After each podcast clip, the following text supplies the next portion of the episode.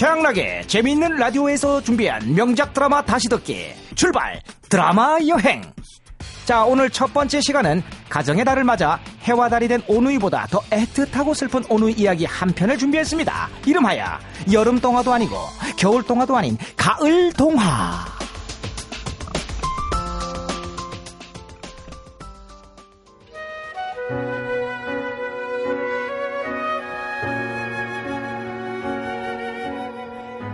지금 여기 세상에서 둘도 없는 사이좋은 남매 준서와 은서가 있습니다. 그리고 교수인 아빠의 현모양처인 엄마도 있죠. 거기다 남매 모두 공부를 잘하는 모범생.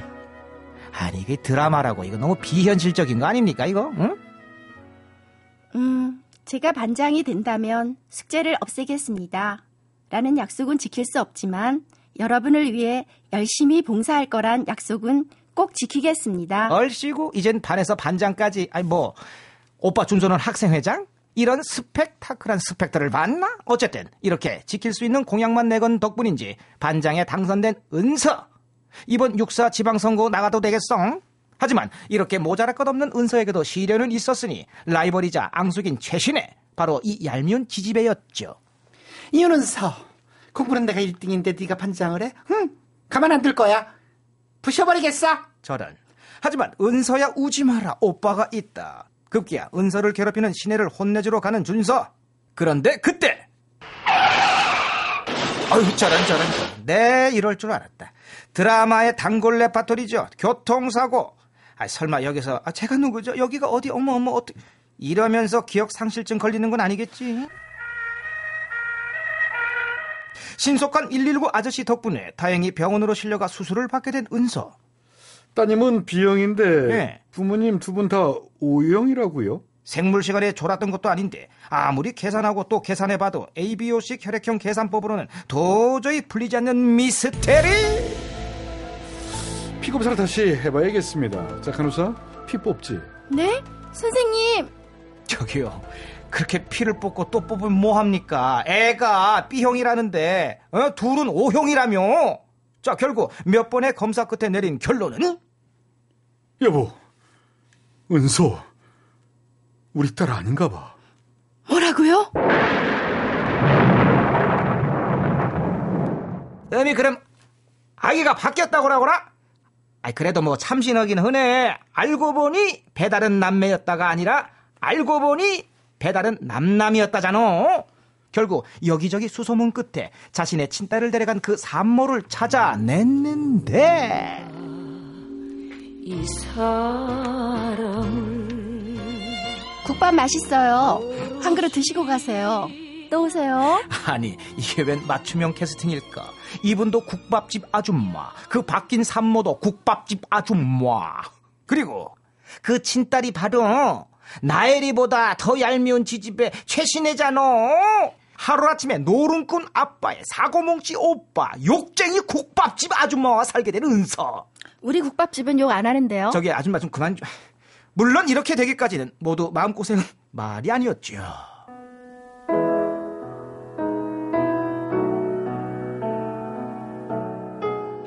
같은 하늘 아래서 살기엔 너무도 마음이 아팠던 그들. 결국 은서를 길러준 윤 교수 부부가 미국행을 택하면서 친남매로 자란 준서와 은서도 이별을 하게 되죠. 그리고 이런 명대사를 주고받게 됩니다. 오빠, 난 다시 태어난다면 나무가 될 거야. 한 번 뿌리 내리면 다시는 움직이지 않는 나무. 고정나무. 그래서 다신 누구하고도 헤어지지 않을 거야. 그러니까 우리 지금은 헤어지자. 은서야, 문근영 양이 했을 땐 그렇게 아름답던 대사가 어쩌다가. 어쨌든 비행기는 뜨고 미국으로 훌쩍 떠나버린 은선의 가죠. 시간은 지나. 이젠 어여쁜 숙녀 송혜교가 되어버린 은서. 큐 나 은서예요. 그리고 멋진 총각 송승헌이 되어버린 준서 큐 난 준서라고 해. 아 진짜 몰입 안 된다. 이거 도저히 안 되겠어. 저기 우리 작가 끊었다 가요 이게. 아 진짜 왜요? 기분 나쁘게. 나 송혜교랑 똑같구만. 뭐가 그래, 똑같아요. 그냥 해. 아, 왜 승지 자꾸 나 이따가 원빈 역할도 해야 돼. 도저히 안 되겠습니다. 정일영 씨의 기도 요거 듣고요. 나머지 이야기 이어가도록 하겠습니다. 커밍순 주파수 고정. 혹시 나를 떠나려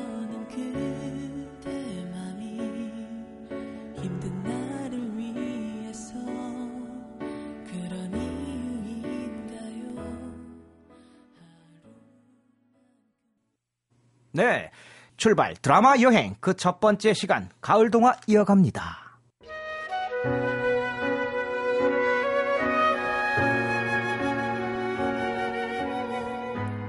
세월이 지나 송승헌, 송혜교가 되어 각자의 삶을 살고 있는 준서와 은서. 준서는 유미라는 후배와 약혼을 앞두고 있고 은서는 호텔 메이드로 취직해 일을 하고 있죠. 그런데 은서에게 작업을 거는 한 남자가 있었으니 그는 바로 호텔 사장의 숨겨진 아들인 비운의 황태자 원빈 되겠습니다. 아, 그렇죠. 극중 이름은 태석이. 나 원빈. 아니, 태석이라고 해. 어이, 거기 시간 있으면 나 좀 보지. 없어요. 어이, 혹시 풀 있어? 풀은 왜요? 풀 있으면 말 붙이게. 어우, 그러니까 안 넘어가지. 풀이 뭐야, 풀이. 아우, 정말. 태석이 이런 도끼질을 멈추지 않는 사이에 약혼식 날짜는 다가오고 첫사랑이 누구였냐고 묻는 약혼녀에게 준서는 이런 의미심장한 말을 전하지요. 준서 씨는, 음? 첫사랑이 누구였어요? 나무. 나무? 나무. 뽕나무도 아니고 너도 밤나무도 아니고 밑도 끝도 없이 나무? 어, 나무해. 하지만 나무라고 하는 준서를 나무랄 수 없는 건 그 나무가 송혜교인 걸 우린 알기 예, 우린 아직 젊기 예 뭐래. 어쨌든 약혼식장은 절친한 친구의 아버지가 하는 호텔에서 하기로 하는데 어머나 언빌리버블? 그게 바로 태석이네 호텔이네요? 얼마면 돼? 얼마면 되냐고? 아저씨, 그게 아직 거기 아니에요. 어쨌든 그 호텔에서 약혼식을 올리고 그 호텔에 묵으면서 준서가 그렇게 찾아다녔건만 계속해서 어긋나는 두 사람. 택시!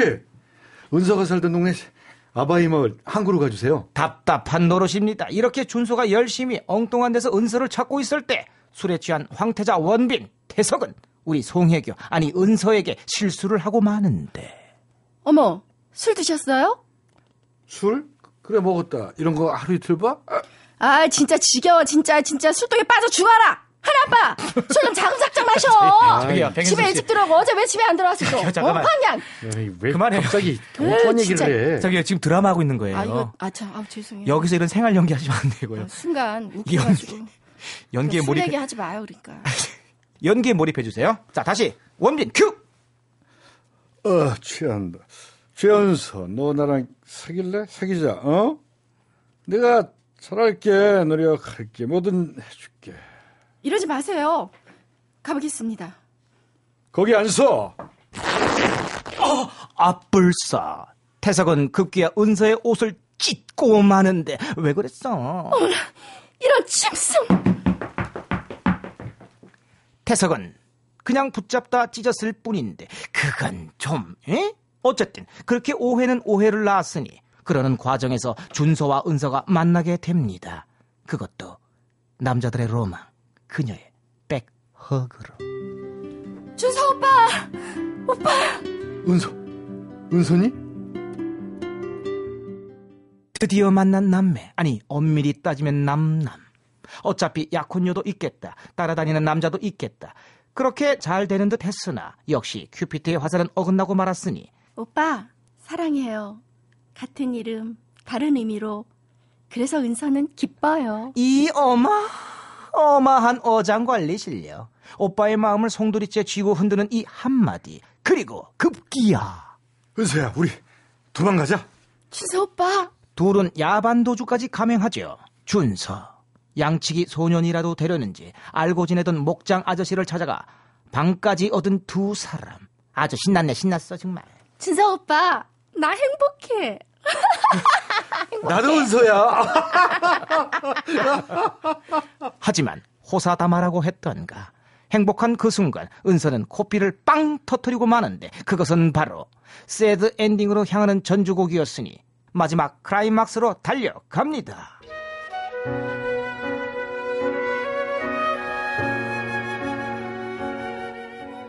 준서와 은서는 야반 도주 후 목장 아저씨에게 민폐까지 끼쳐가며 코피까지 흘려가며 행복했던 두 사람. 하지만 그때 준서의 약혼녀였던 유미의 사고 소식이 들려옵니다. 준서와의 이별에 슬퍼하다 사고를 당하고 더 이상 미술을 하지 못하게 됐다는 거죠. 무슨 큰 일이 터져도 책임지는 사람 하나 없는 요즘 세상에 준서는 유미의 인생을 책임지겠다며 은서와 이별까지 하는데 얼렐레 음마 은서 얘도 이러고 있다? 그래요. 오빠가 유미 언니 지켜줘요. 예, 지금 남 걱정할 때가 아니야. 누가 누굴 걱정해 정말? 응? 네 맞습니다. 예상했던 대로 백혈병이죠. 변비도 아니고 치질도 아니고 하필이면 또 백혈병. 아니 참신하게 이러면 안 되나? 안타깝지만 만성 변비로 그렇지. 앞으로 6개월 정도 얼마나 신선해. 어쨌든 이 사실을 한 은서는 자기가 헌신짝처럼 버린 태석에게 달려가 울먹이죠. 태석 오빠, 저 다시 일하게 해주세요. 하지만 원빈, 지 싫다고 갔다가 돈 필요해 취직시켜달라는 여자가 반가울 리가 없겠지요. 그래서 바로 이때 이 드라마 최고의 명대사를 날려줍니다. 내가 우소? 그래 얼마야 얼마 온대? 사랑? 웃기지 마 이젠 돈으로 사겠어 돈으로 사면 될 거 아니야? 얼마면 될까? 얼마면 되겠냐? 같은 대사 다른 느낌. 어쨌든 이렇게 실컷 돈 자랑을 늘어놓는 태석 오라버니. 돈이면 다 될 거라는 황금 만능주의 단면을 보여주는데 웬걸 얘도 만만치 않습니다. 얼마까지 알아보고 오셨는데요. 저기요. 그게 아니잖아요. 좀 감정을 실어서 다시. 얼마나 줄 수 있는데요. 그래요, 나 돈 필요해요. 얼마나 줄 수 있는데요. 얼마나 줄 수 있냐고요? 아예 돈 타령을 하며 백지 수표를 요구하는 이 대담함. 깔끔하게 오빠 4천만 땡겨주세요. 이게 낫지 않겠니? 아휴. 하지만 이게 뭐지? 실컷 그러더니 그냥 뛰어나갑니다. 그러면서 슬쩍 약병을 흘리는 센스. 저런 땡땡우르르르. 친절한 약병 덕분에 은서의 병을 알게 된 태서. 역시 그는 이런 스타일의 남자였습니다. 내가 너 살린다 그렇지. 내가 너 살려 그래. 그러니까 나한테 기회를 줘 이런 멋진 남자 같으니라고. 어쨌든 이런 와중에 준서는 유미의 손이 이미 완치됐다는 사실과 은서가 얼마 남지 않았다는 걸 알게 되면서 고통스러워하는데 그렇다고 버린 은서를 찾아갈 수도 없는 노릇. 매일 술에 매일 때려 부수고 페인이 따로 없습니다.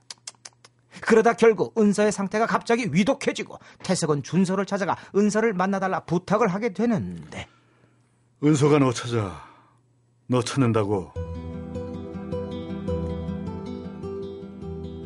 그제야 못 이기는 척 병원으로 달려간 준서. 하늘은 둘만의 짧은 시간을 허락하고 준서가 작업실로 쓰던 바닷가 폐교로 돌아가 남은 시간을 보내게 되죠 그리고 은서는 준서에게 어부발을 부탁합니다 오빠, 나 잠깐 업어줄래? 그래 업혀 얘기해줘. 오빠, 목소리 들으면서 자게. 내일, 우리 뭐 할 거야? 내일은 은서와 함께하지 못하게 될 거라는 걸 직감한 준서. 하지만 눈물을 꾹 삼키며 이렇게 말을 합니다. 내일은 가만히 있자. 일어나서 제일 먼저 네 생각할 거야. 네 생각하고 네 사진도 정리하고 은서 자니?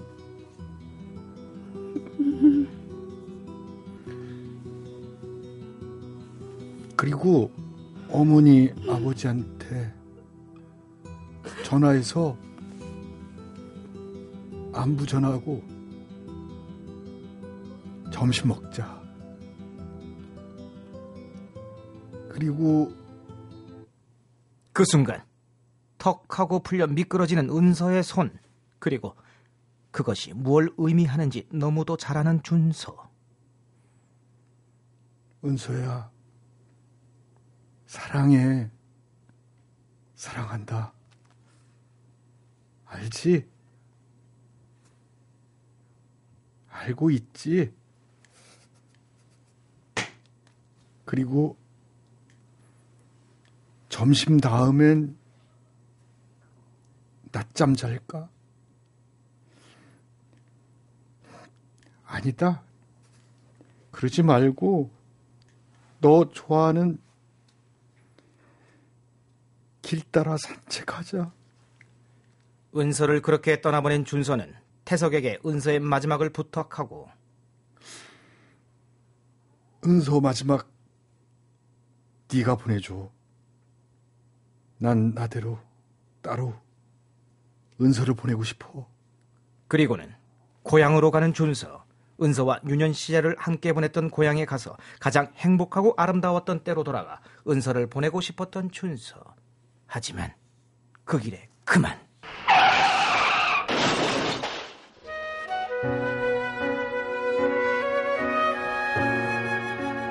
애틋했던 오누이의 사랑 남매로 자랐지만 남남이기에 가능했던 사랑 그들은 하늘에서 다시 만나 행복했을까요?